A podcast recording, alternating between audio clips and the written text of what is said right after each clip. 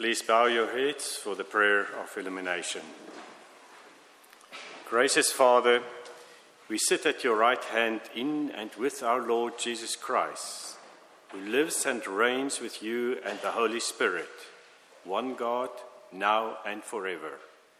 Extend your mighty scepter to us from your throne. Clothe us in your splendor. Purify and pardon us through the work of our priest, the Lord Jesus Christ, and speak to us through him, who is your great prophet, to whose words we submit. In his name, Amen. Please open your Bibles to Hebrews 7. It is found on page 1205, 1205 of your red Bibles. We'll begin with verse 1 and then we'll skip to verses 17 and 21 as well. I'll tell you when we skip it.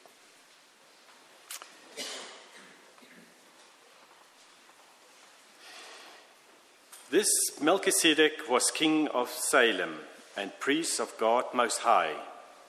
He met Abraham returning from the defeat of the kings and blessed him, and Abraham gave him a tenth of everything. First, the name Melchizedek means king of righteousness, then also king of Salem means king of peace. Without father or mother, without genealogy, without beginning of days or end of life, resembling the Son of God, he remains a priest forever. Just think how great he, he was. Even the patriarch Abraham gave him a tenth of the plunder now the law requires the descendants of Levi who became, become priests to collect a tenth from the people, that is, from the fellow Israelites, even though they are also are descended from Abraham. This man, however, did not trace his descendant from Levi, yet he collected a tenth from Abraham and blessed him who had the promises. And without doubt, the lesser is blessed by the greater. Let's go to verse 17. For it is declared, You are a priest forever in the order of Melchizedek. Verse 21. But he became a priest with an oath when God said to him, The Lord has sworn and will not change his mind. You are a priest forever. Because of this oath, Jesus has become the guarantor of a better covenant. Now, there have been many of those priests since death prevented them from continuing in office. But because Jesus lives forever, he has a permanent priesthood. Therefore, he is able to save completely those who come to God through him, because he always lives to intercede for them. This is the word of the Lord. Would you please turn with me in your Bibles to our Old Testament reading, which is from Genesis chapter 14, uh, beginning with verse 17. This is on page 15 if you're using the red Bibles. Genesis chapter 14, uh, beginning with verse 17.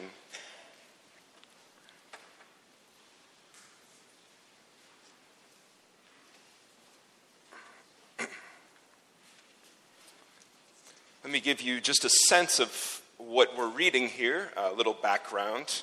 Uh, remember last week, if you were here, we read chapter 12.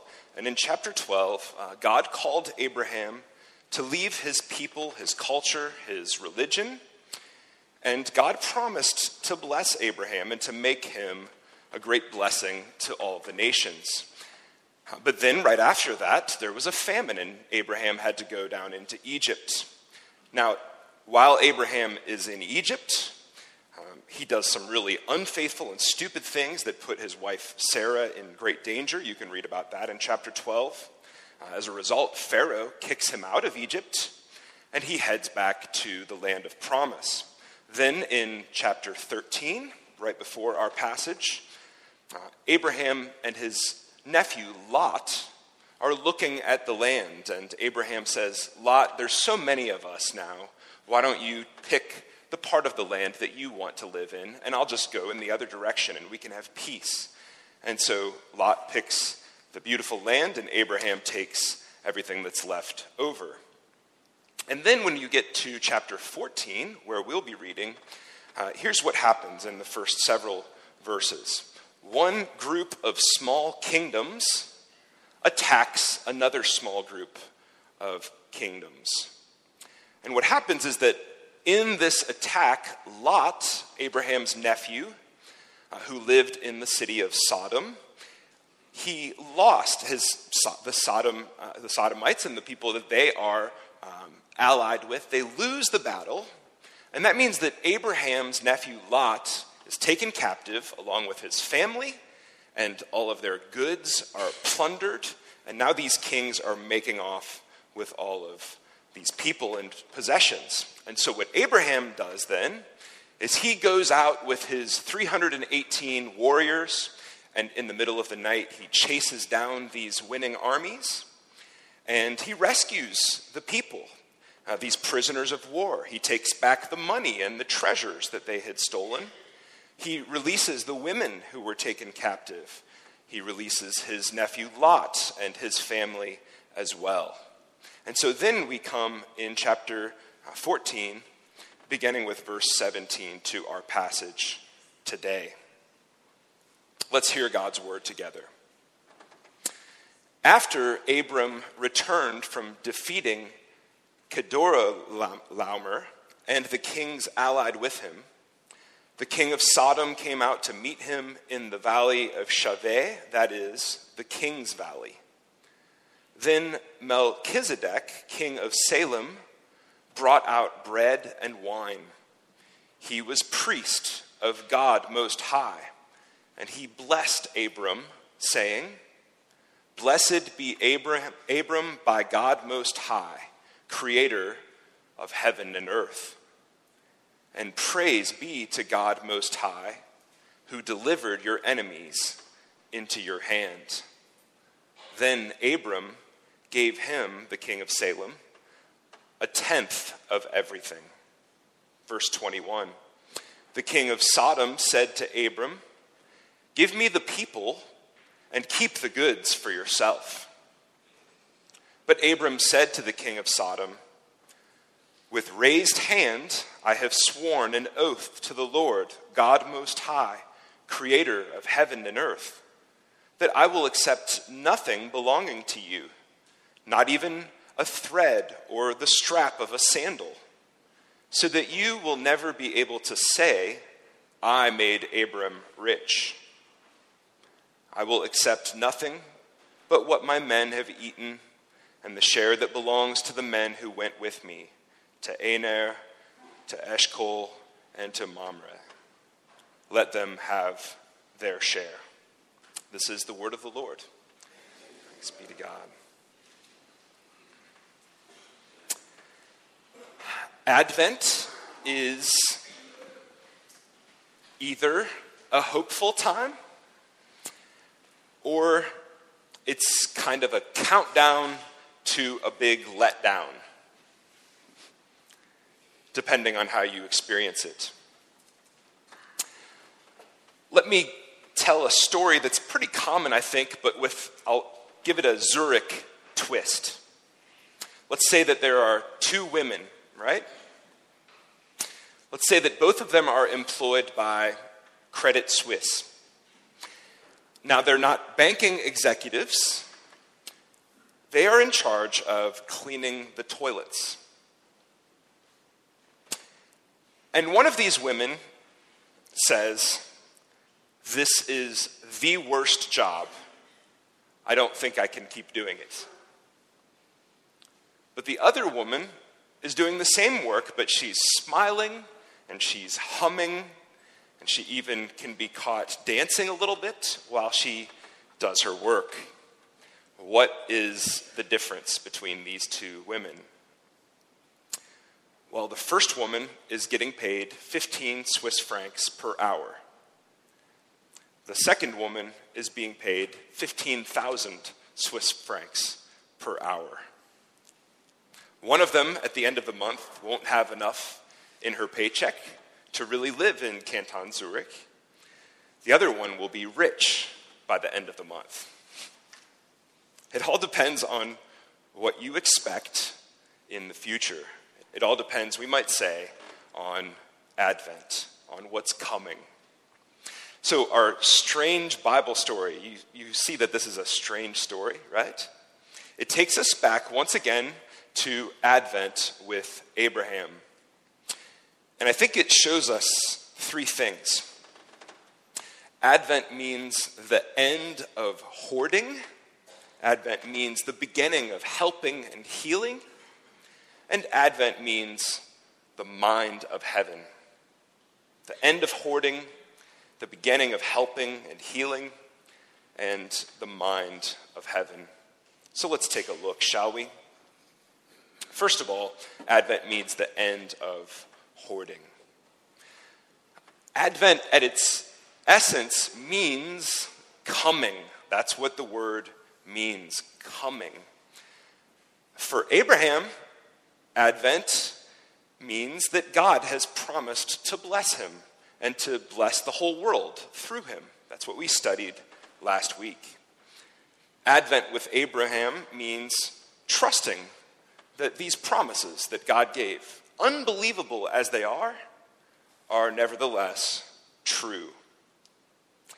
And with these blessings on the way, then, Abraham ends up with a very different relationship to wealth and possessions than many of us.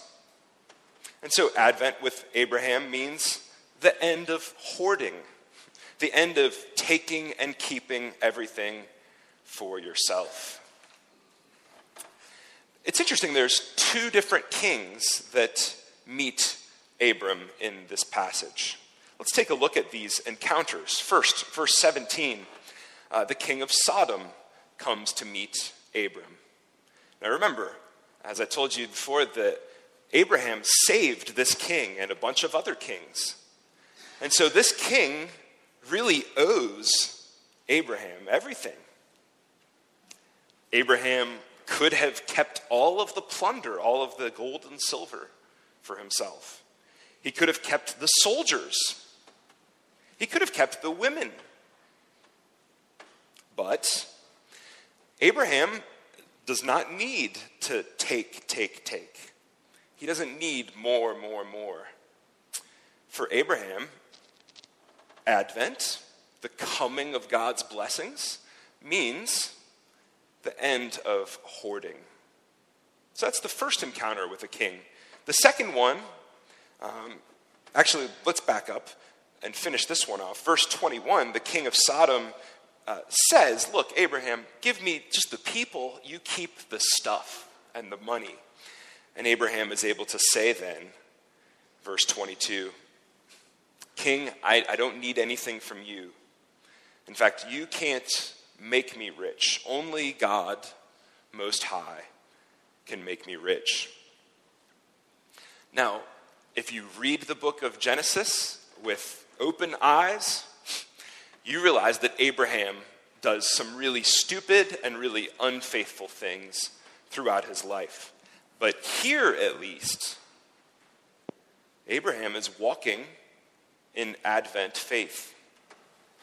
Okay, so now the second king comes out to meet Abraham. This king is Melchizedek, king of Salem. That's sort of shorthand for Jerusalem. There's a king in a city called Jerusalem long before Abraham, long before David. And in verse 20 here, uh, it's stunning that Abraham turns over one tenth of his belongings to Melchizedek. So, first, Abraham defeats all these kings, he liberates all these other kings, and he's their Lord now. But he doesn't take their money. But then Abraham bows down to this king of Salem and gives this king 10% of everything that he has. This is really stunning. An Advent heart learns to see with the eyes of Abraham's faith when Abraham is seeing clearly. Advent is the end of the hoarding of our blessings for ourselves. Because after all, an Advent heart knows that God is on the way, that He's coming with blessing upon blessing upon blessing. You know, every week we sing, Praise God, from whom all blessings flow. Do we believe it at the depths of our being? Advent is here to teach us that all of God's best blessings are still to come, are still coming to us in the future, and are by faith as good as ours even now. Do we believe that? Does it show in our lives? Do we, as Advent people, with our time and our wealth and our energy, do we act as though we have to just grab everything that we can get and keep it for ourselves? Out of some fear that if we don't, we'll lose everything? Or do we do we know with our hearts and then show with our lives that we know that the greatest blessings of all are still coming to us in the future? Advent means for Abraham, for us as Advent people, the end of hoarding.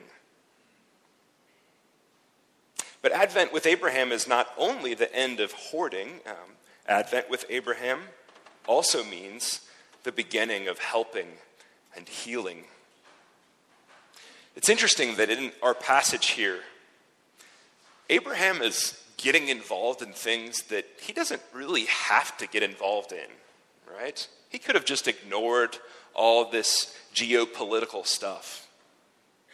He could have been an isolationist, you might say. But for Abraham, what happened to his nephew Lot, and especially what happened and what would have happened to the women in all of these families that were taken captive, this was an injustice.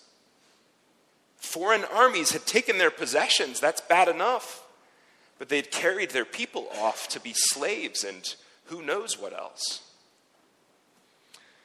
And so it seems like Abraham hears the news of this and he says to himself, Look, I'm blessed, but I know that I'm blessed in order to be a blessing.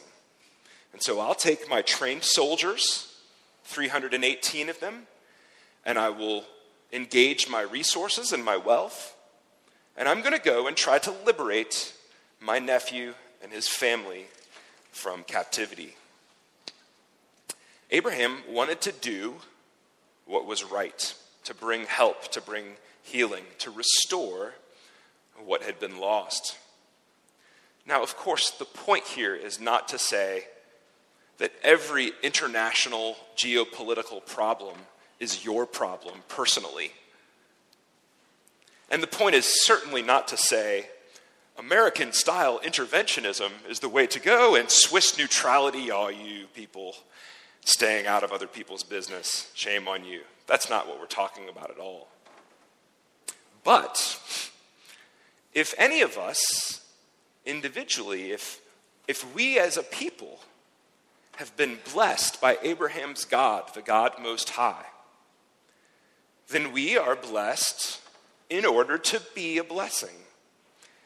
And so, as we wait in Advent hope for more of God's coming blessing, then in the meantime, we look around as God's blessed people. We look around for opportunities to bring God's blessing to others in Jesus' name.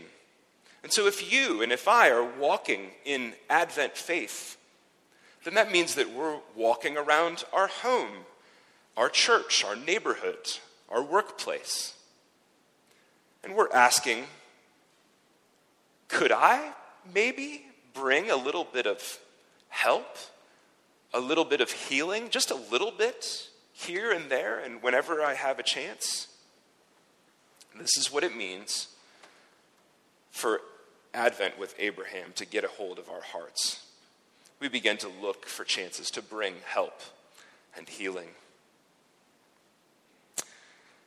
So maybe you're saying to yourself, All right, preacher, what do you really want me to do? Like, what do I have to do to not feel guilty about this anymore? Okay, I've got to help people, I've got to try to heal people, I've got to quit hoarding. So, how much do I have to give? Huh? How much will help? How much will heal? How much can I keep for myself and still be okay? Others of you maybe are, are saying, Preach it, Pastor. There's so many greedy people in the world. In fact, I know some people I wish were here hearing this sermon because they're not generous enough. You know what? I am both of those people that I described all in one. And probably some of you are too. I like the idea of being a helper, of bringing healing. I like the idea of being a giver, a generous person. And I wish oftentimes that other people were more generous, less stingy, more ready to bring help and healing. But part of me just wants to look like I'm generous with my time and my resources. I want you and my neighbors to think, boy, that guy is generous. But just like you, I don't like to be challenged to actually be more generous. And so, if you're anything like me, then you and I need Advent to get deeper into our hearts today. And the only way that Advent with Abraham will actually mean the end of hoarding and the beginning of real help and healing through the blessing we give is if, above all, Advent with Abraham means that we get the mind of heaven Look at how Advent gave Abraham the mind of heaven here. Verse 18 This Melchizedek fellow comes out of nowhere. It's like he was hiding behind a tree or something and then just said, Abraham, hi, I'm the king of Salem. I'm Jerusalem's king, Abraham. I worship the one God, the God of all the other gods. And unlike all these other people in Canaan, I know the God personally who made heaven and earth. And Abraham, as a king, I'm trying to rule my people in a way that serves the real king, the one who made everything and, after all, rules me and everyone else. And so Melchizedek says to Abraham, I'm a king, but that also means that I'm kind of a priest of this most high God, also. Abraham, I hear that you have been called by this one most high God also, that he's given you promises. Promises that you'll be blessed, that your children's children will end up blessing the nations of all the earth.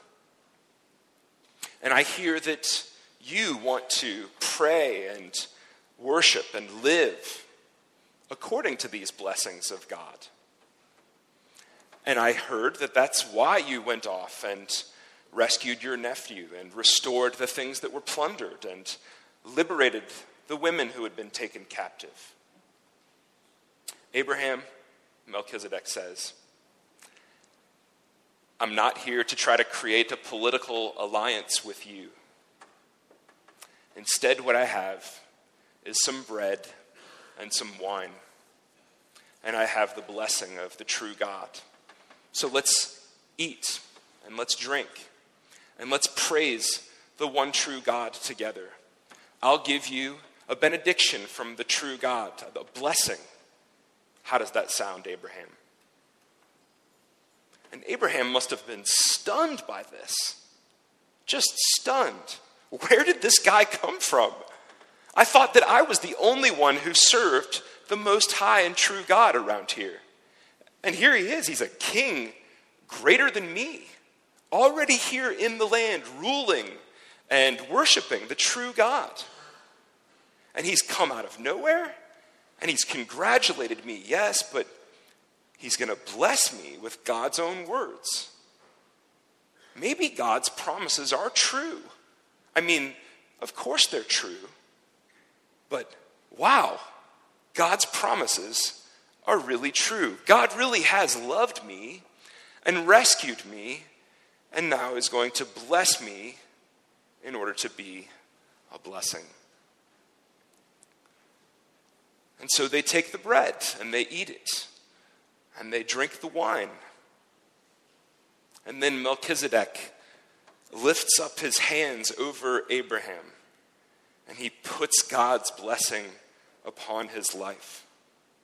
And then they both lift up their hands to heaven and they bless and praise the God Most High together. And then Abraham says, Melchizedek, thank you. I want to give you one tenth of everything that I, ha- I have. There's no way that I can outgive or outbless the God that we worship. His promises to me and to the nations are so rich that my little gift to you is nothing compared to all that He's given me, all that He will give me soon. And He gives to Melchizedek one tenth. Advent, God's coming to bless the nations, has come home to Abraham's mind and to his heart. 1,000 years later, in Psalm 110, which we meditated on a little bit ago, David is now the king.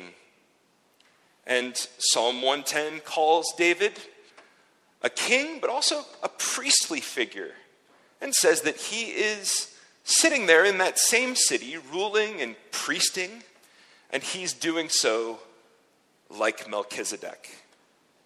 David sits on the throne in that same city and tries to carry on Melchizedek's ministry. It's really marvelous. And this is such a weird psalm, 110, because the psalm says David is priest, David is king forever. How? I mean, David is going to die. Did you know that Psalm 110 that talks about Melchizedek and his priesthood and kingship? This is actually the chapter of the Old Testament that is quoted most often in the New Testament over and over and over again. And Jesus himself says that David was not ultimately writing in Psalm 110 a song about himself and how he'll be king and priest forever. But David was looking for one of his sons after him, or his son's sons, to be the king forever, and in fact, David's own Lord. So, David's song is actually about Jesus Christ. Jesus is the true priest king of Salem, following Melchizedek. He's the priest king on David's own throne, and he's there forever. Think about that the maker of heaven and earth himself comes to live in our flesh, to rule, to bless, to be our priest. Not just to be our priest, but also to be the sacrifice for our sins. And through all of that reigning and priesting and the giving of himself as a sacrifice, to be a blessing for all of the nations. And then to make us, his people, a blessing for all of the nations.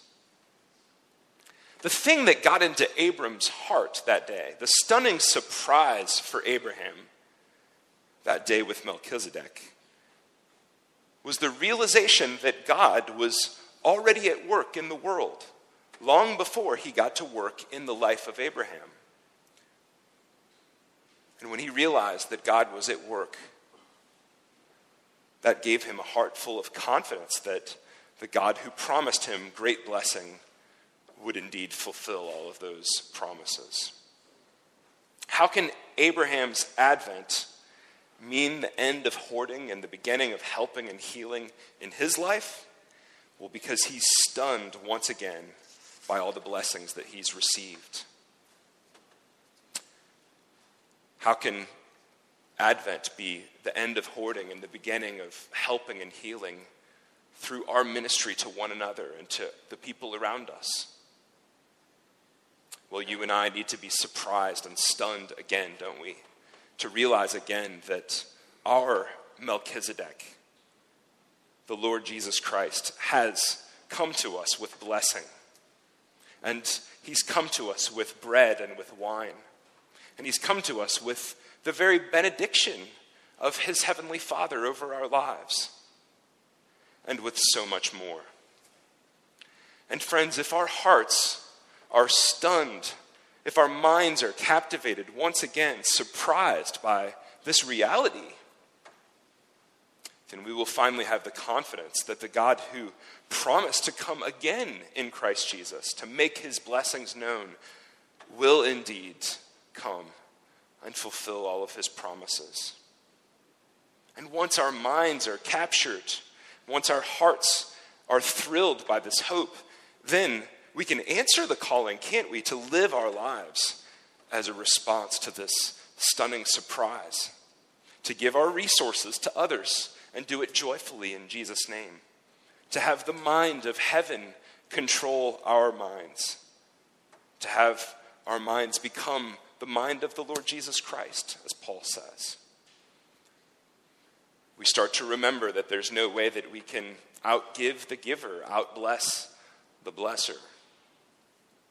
And so, friends, let's have ourselves the kind of Advent where we whistle while we work, where we hum a tune and we dance even when the work is annoying and boring, where our days are repetitive. Let's have the kind of Advent that convinces us once again that we can have a lot or we can have a little, but we can never we can never pour out blessing on others as great as the blessings that Jesus has poured out on us. Because our Lord Jesus has come and he's poured himself out for us completely, all the way to the end. His very life a blessing for us and for all the nations. And because we know with Advent hope that our Lord Jesus will come again soon to make his blessings flow far as the curse is found. My, we can, we can love one another with abandon and with great joy and with great hope. Heavenly Father, we ask that you would seal this truth to our hearts and give us the faith and the heart and the mind that you gave to Abraham on that day. Surprise and stun us, we pray, by revealing our Lord Jesus to us again.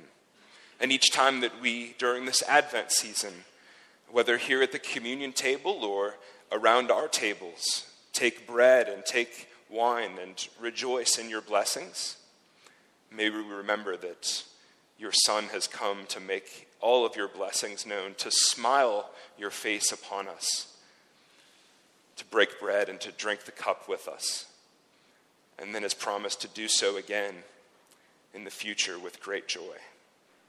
Transform us by that reality, Lord, so that we can be your people, a kingdom of priests to all the nations. And we ask it together in Jesus, our great high priest's name. Amen.